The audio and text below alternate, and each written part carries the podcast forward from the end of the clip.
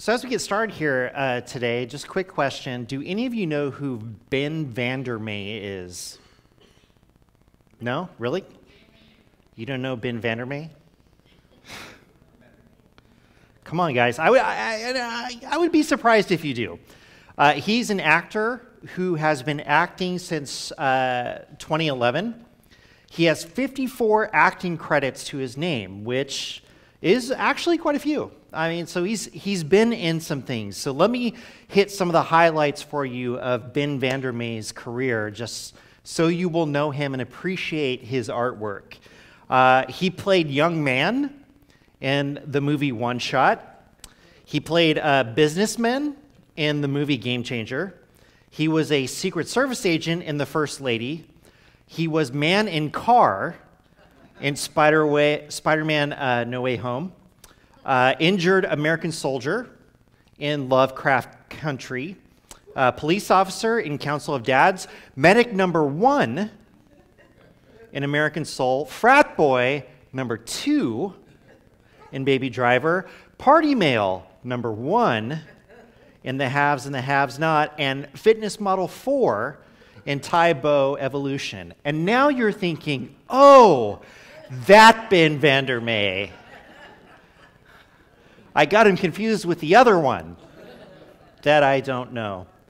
Uh, uh, so you get the idea. As far as I can tell, 20 of his 54 acting credits, he is unnamed. Uh, and just because he is named in other parts, though, it does not mean that he was the main actor in any of those other 54 credits. In fact, you can probably watch something where his character actually has a name and never hear the name or never know who he is.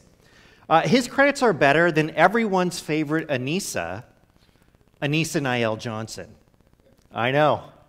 I know. She's got all the hits. 17 of her 29 credits are unnamed.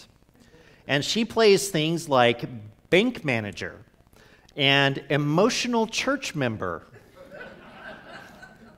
which I find to be interesting. And of course, everyone's favorite, crackhead. but it got me to thinking about people in that line of work, and certainly every actor dreams of being the lead actor in a show or movie. You would love to see uh, the movie named, you know, The Awesome Phyllis Johnson, and you're playing Phyllis Johnson, not pedestrian number four.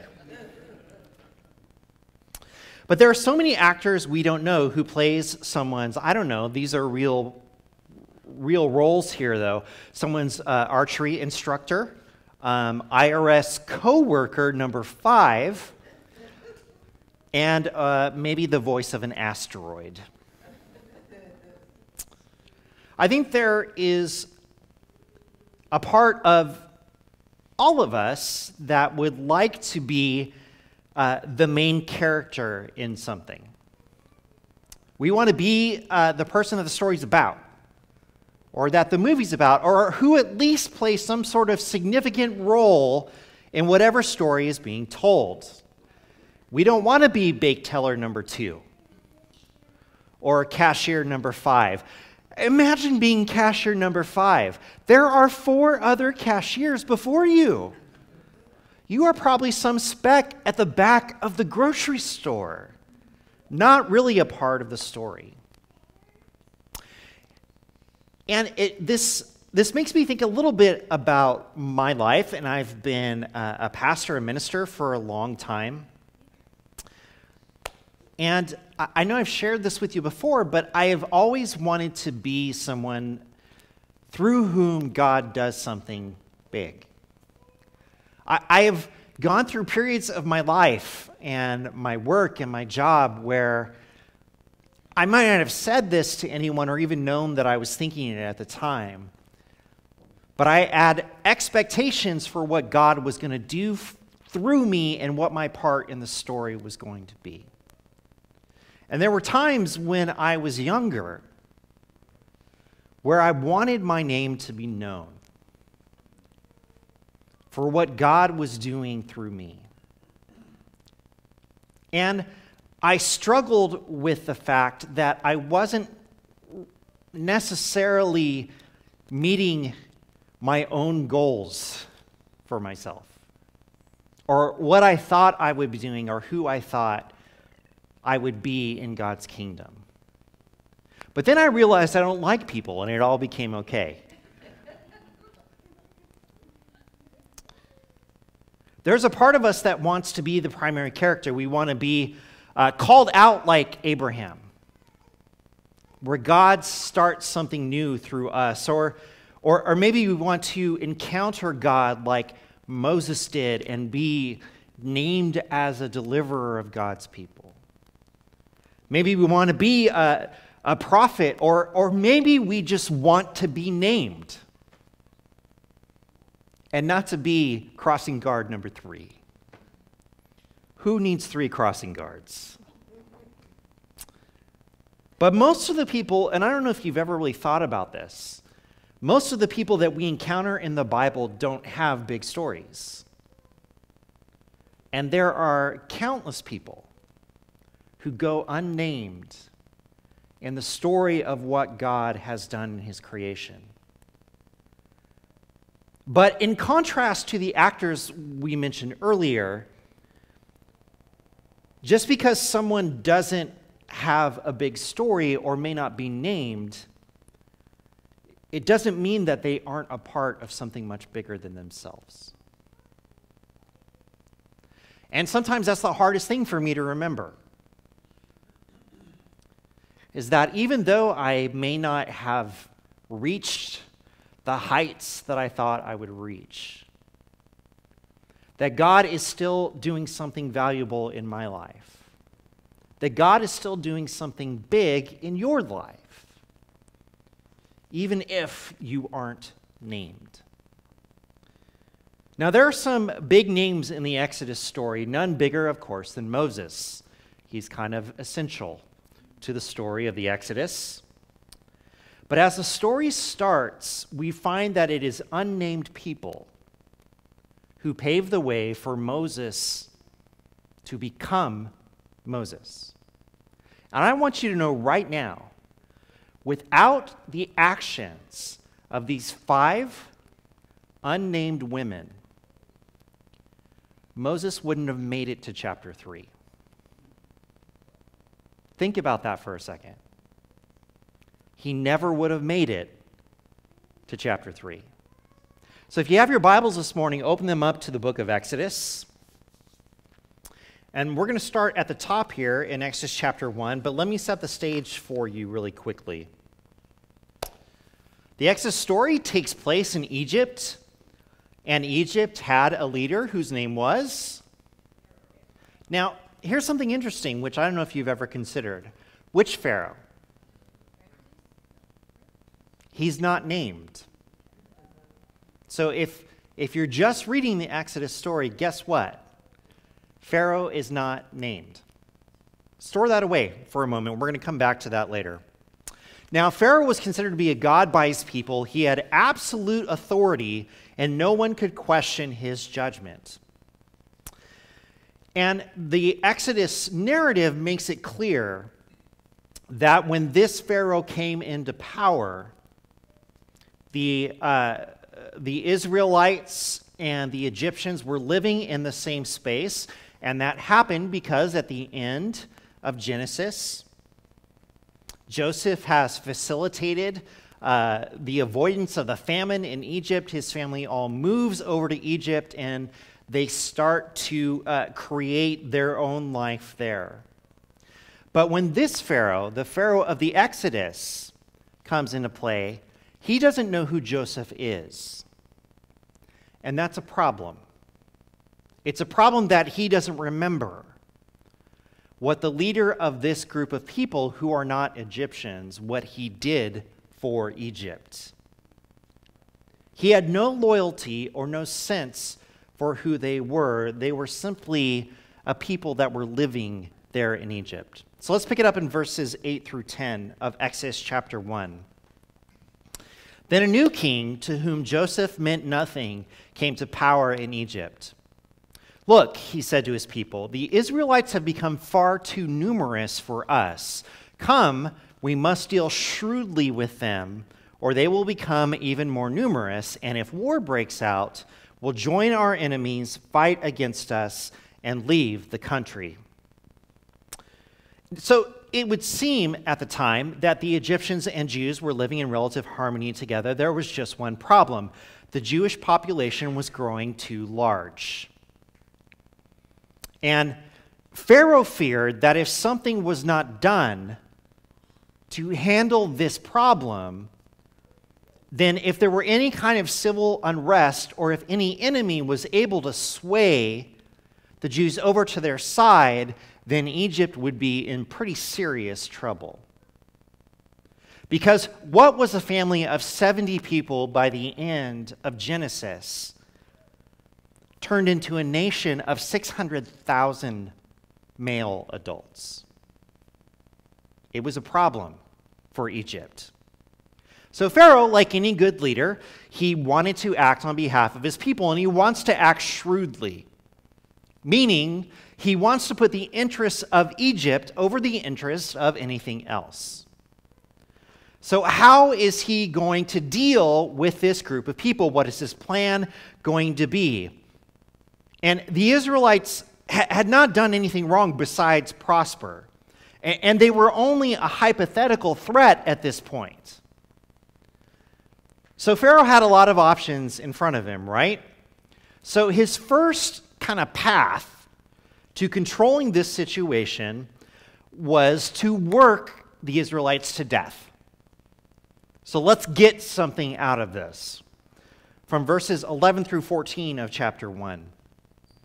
So they put slave masters over them to oppress them with forced labor. And they built Pithom and Ramesses as store cities for Pharaoh. But the more they were oppressed, the more they multiplied and spread. So the Egyptians came to dread the Israelites and worked them ruthlessly. They made their lives bitter with harsh labor in brick and mortar and with all kinds of work in the fields. In all their harsh labor, the Egyptians worked them ruthlessly. So, step one is let's see how much work we can get out of them.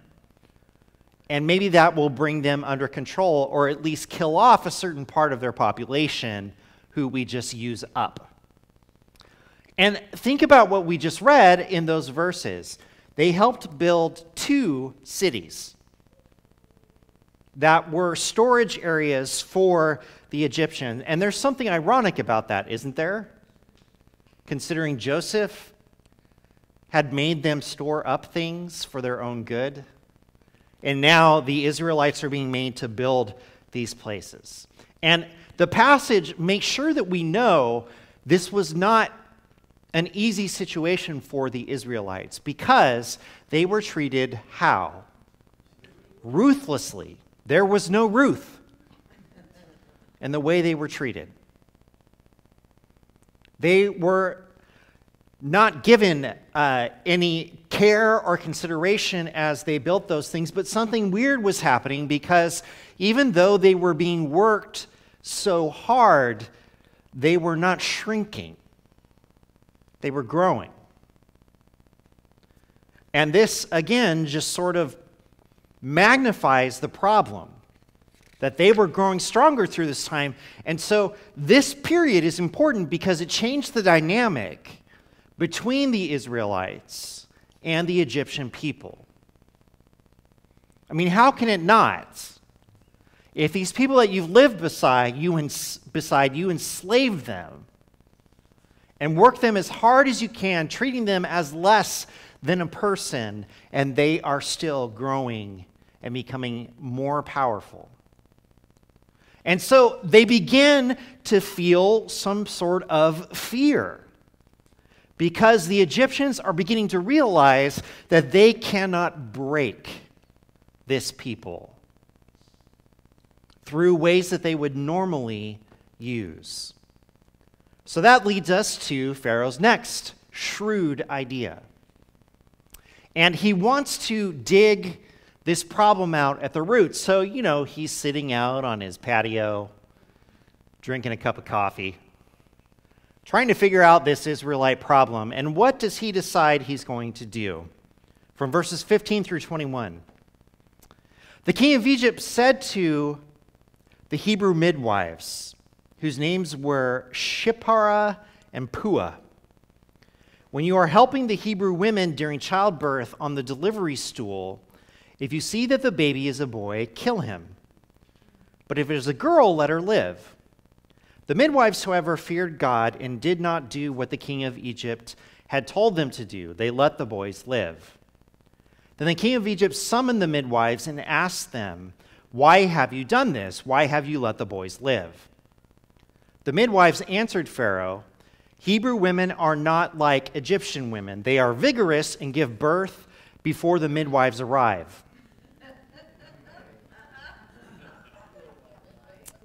So God was kind to these lying midwives, and the people increased and became even more num- numerous. And because the midwives feared God, he gave them families of their own. Okay, there's a whole lot of dumb in this story, in this part of the story. Because Pharaoh's next plan is that he's going to have these two midwives kill all of the Jewish male children. And it's not clear from the text whether these two midwives are Hebrew midwives or whether they were midwives to the Hebrews. It's not clear what their background is. And we have their names, but what else do we know about them? Nothing, other than that they are midwives. But here's where the stupid with two O's starts to set in. Why are there only two midwives for all of the Jewish people, a group that is becoming more numerous than the Egyptians? Maybe they are ahead of an order, an order of midwives. I mean, that's a possibility. It's not really made clear to us. But regardless, Pharaoh's command was would have been impossible for these two women to carry out because how in the world could they manage genocide of the children that they're supposed to bring into the world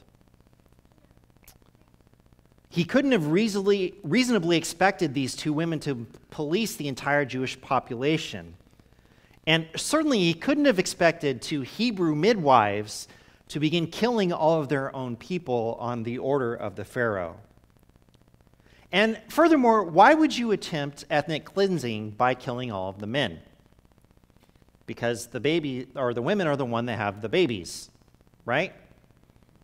And so that also is kind of a little weird. And so wouldn't it have gone better to kill the girls so that they couldn't reproduce? I mean, I, I get it. We're talking about killing children. I'm not trying to make light of that. But by killing all of the boys, they also weaken their labor force. So as they move forward, there's really, they're not left with a whole lot. But my favorite part of this story is what these two women tell him. Um, and it's made clear, even though we don't know their background or exactly who they are, that they feared God and they refused to follow his command. So they made up the lamest excuse they could possibly come up with. Well, Pharaoh, we're trying. We just don't get there in time. And then the birth is all over, and we have nothing to do. So I don't know how we're going to help you with this. And, and somehow Pharaoh buys into this argument. But what's important about that exchange is that they made an important choice. And in contrast to Pharaoh, they chose basic human decency over the command of their king. And then they told him, you know what, we really can't or won't do this. You have to come up with another option. And of course they did if they're decent people at all. Because who wants to kill a bunch of babies? It's, it's a horrible idea. And they say no. But they took a risk by defying Pharaoh. They stood up to the king on behalf of God's people. And here's then what's really fascinating God rewarded them. And, and the wording of the story says that he rewarded them by giving them families of their own. Sometimes women in that era became midwives because they were unable to have children of their own.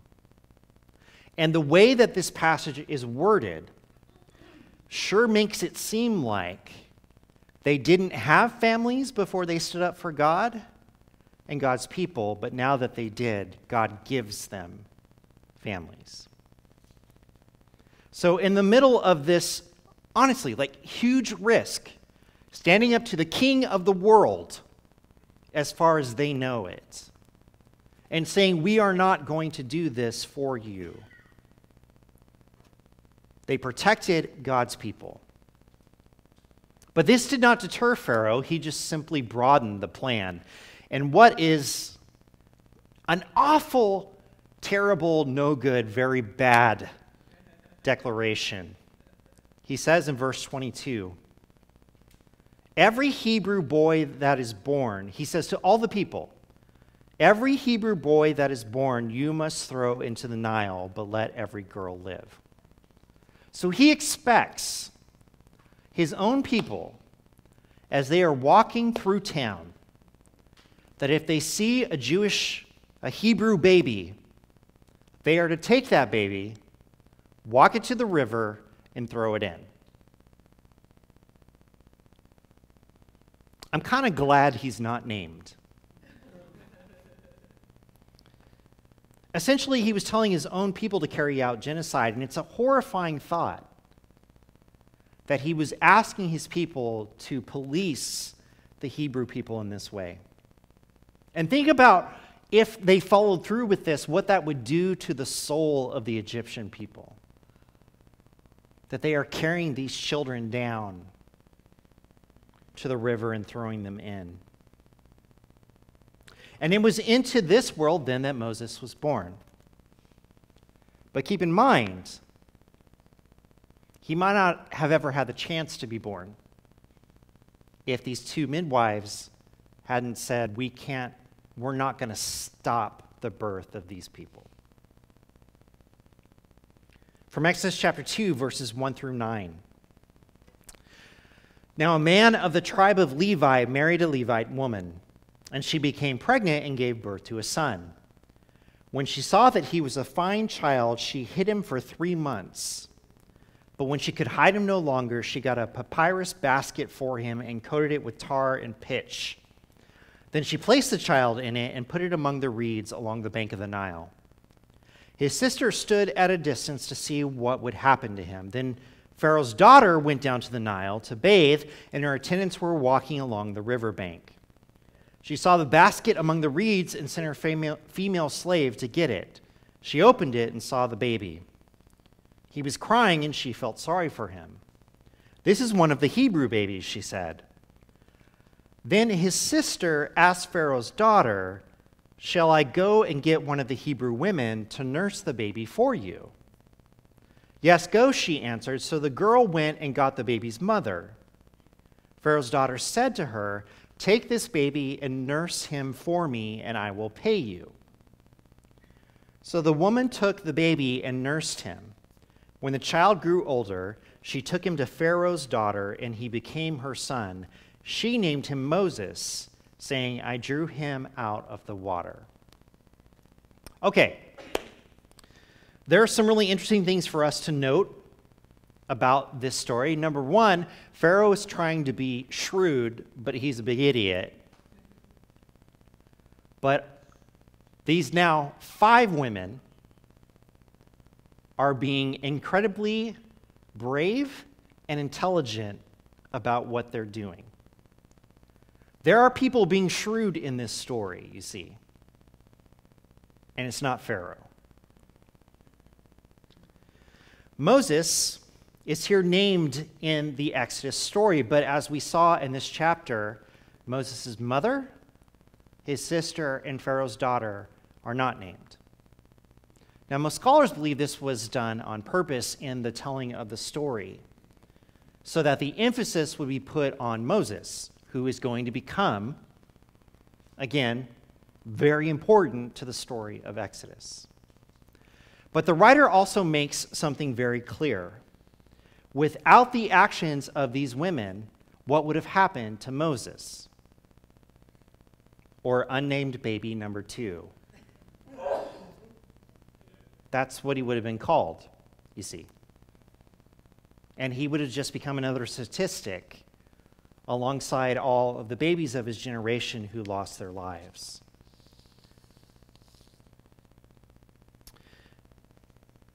Only Moses is named at this point, and it shows his importance.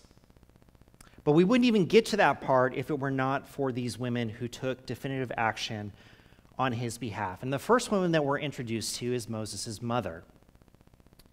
Uh, she hid Moses for three months, and when she could hide him no longer, she decided that she had to do something to protect him. Now, have you ever noticed what's kind of ironic about what she's doing? What has Pharaoh commanded people do with all of the male Hebrew babies? Throw them in the Nile. And what does she do? She puts them in the Nile. But she makes this basket to protect him so that he will float down the Nile. Now, it's we can't look at this action without understanding that this was a desperate move.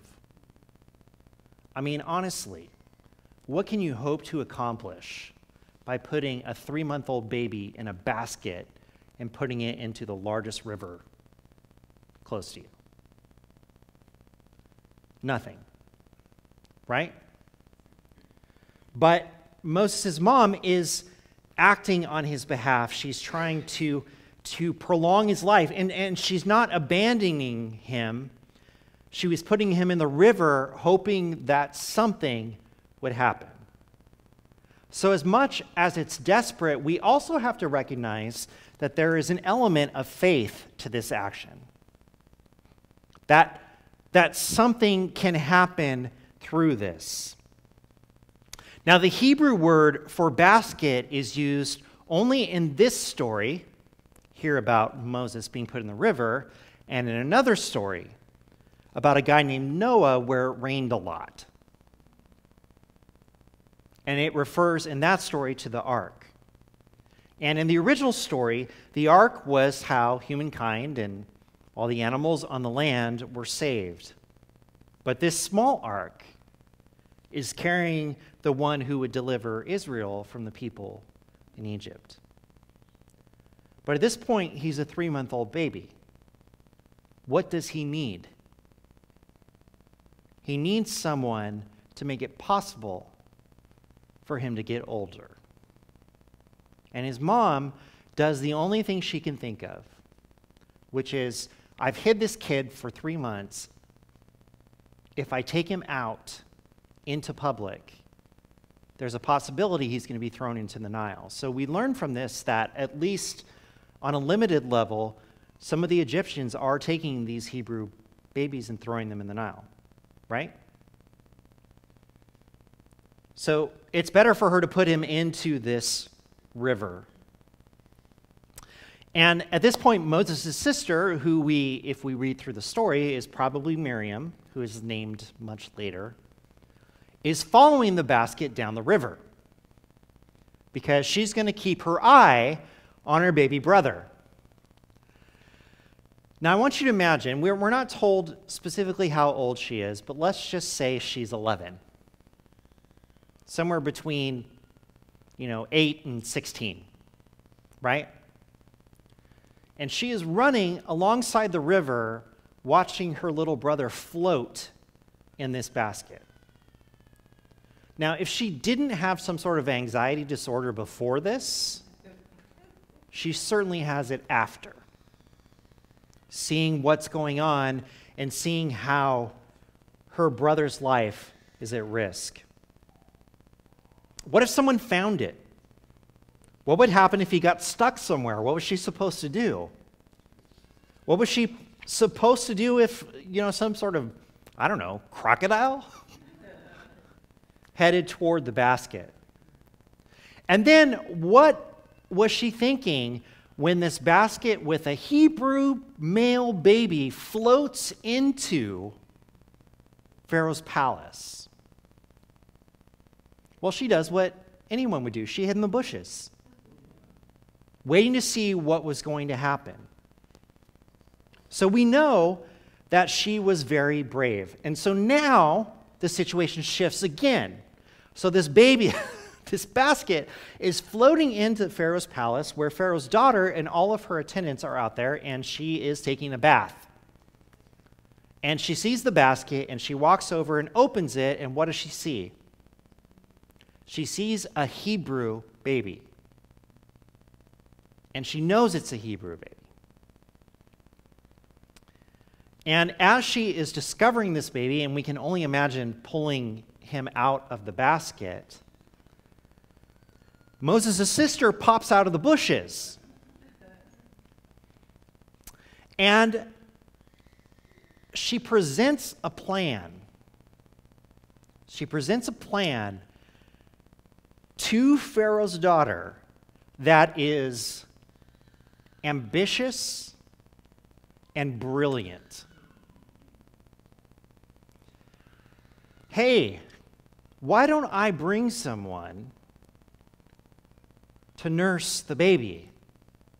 Because, you know, you're not in position to nurse right now. So why don't I go get someone who can do this?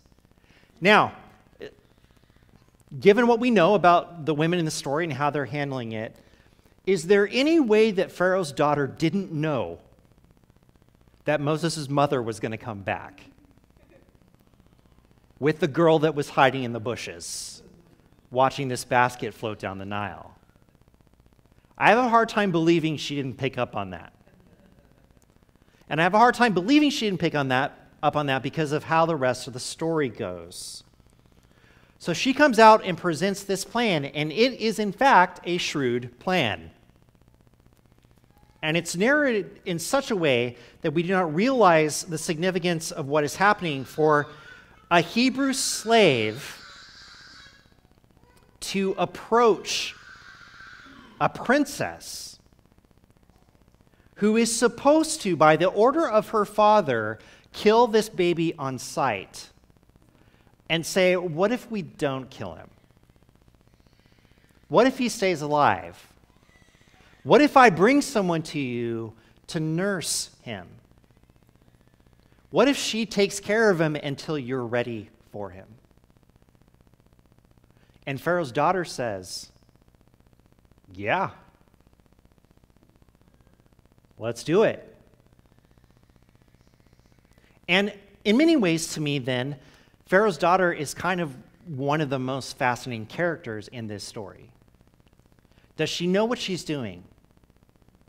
Yes, we have no reason to believe otherwise. So, she knows what she's doing on purpose. And in some ways, she is the hero of this part of the story. Even though everyone has acted shrewdly and bravely, don't get me wrong.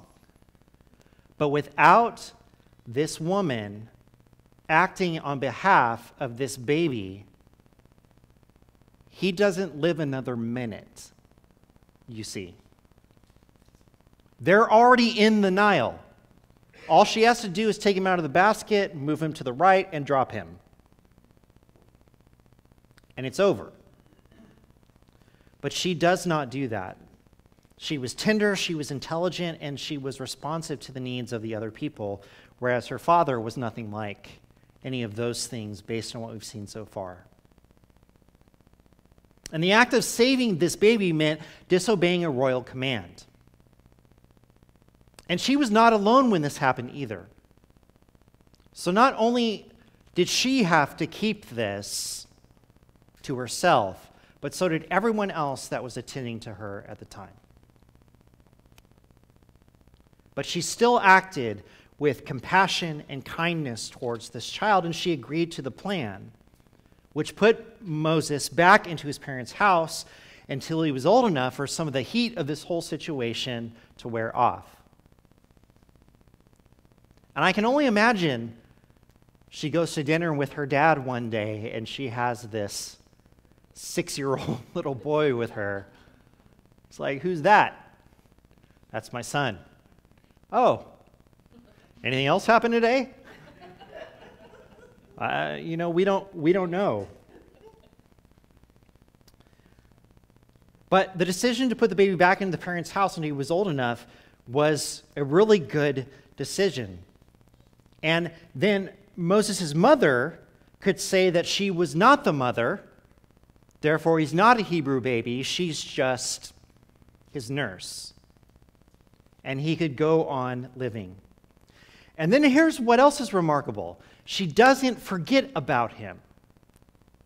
And when he's old enough, he goes and lives with her in the palace, and she raises him as her son. In fact, she names him. Pharaoh's daughter names Moses. It was God who changed the name of Abram and Sarai. It was God who gave the name Isaac to the first Jewish child. It was God who changed Jacob's name to Israel. But in this story, it's this Egyptian woman that names the deliverer of God's people.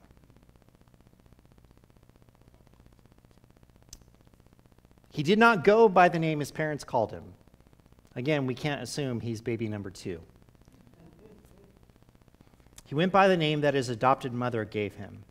In Egyptian, it is close to the word child or baby. And in Hebrew, the name Moses means to draw out and God calls him by this name. There's something important that I think we can pull from this story. The story of Moses would not have happened if it were not for the actions of five incredibly brave, and in at least four out of the five cases, faithful people. But we also are reminded of something before Moses becomes Moses.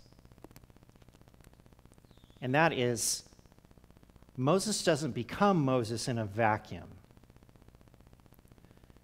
He doesn't just one day wake up and is the deliverer of God. And it also shows us, though, that Moses, the way this starts, Moses is not the main character of the story. And in fact, the story of the Exodus is not about him and what he's going to do. Because he's only alive because other people acted on behalf of God in his life, whether we know their names or not. He's not the main character, God is. And what makes Moses as an adult remarkable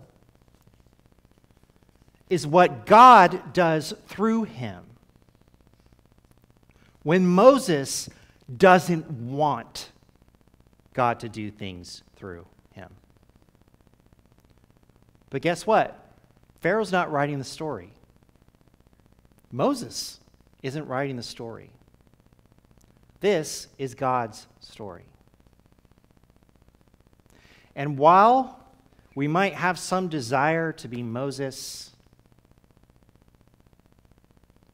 we have to understand that God does things that are just as big through people whose names we never know.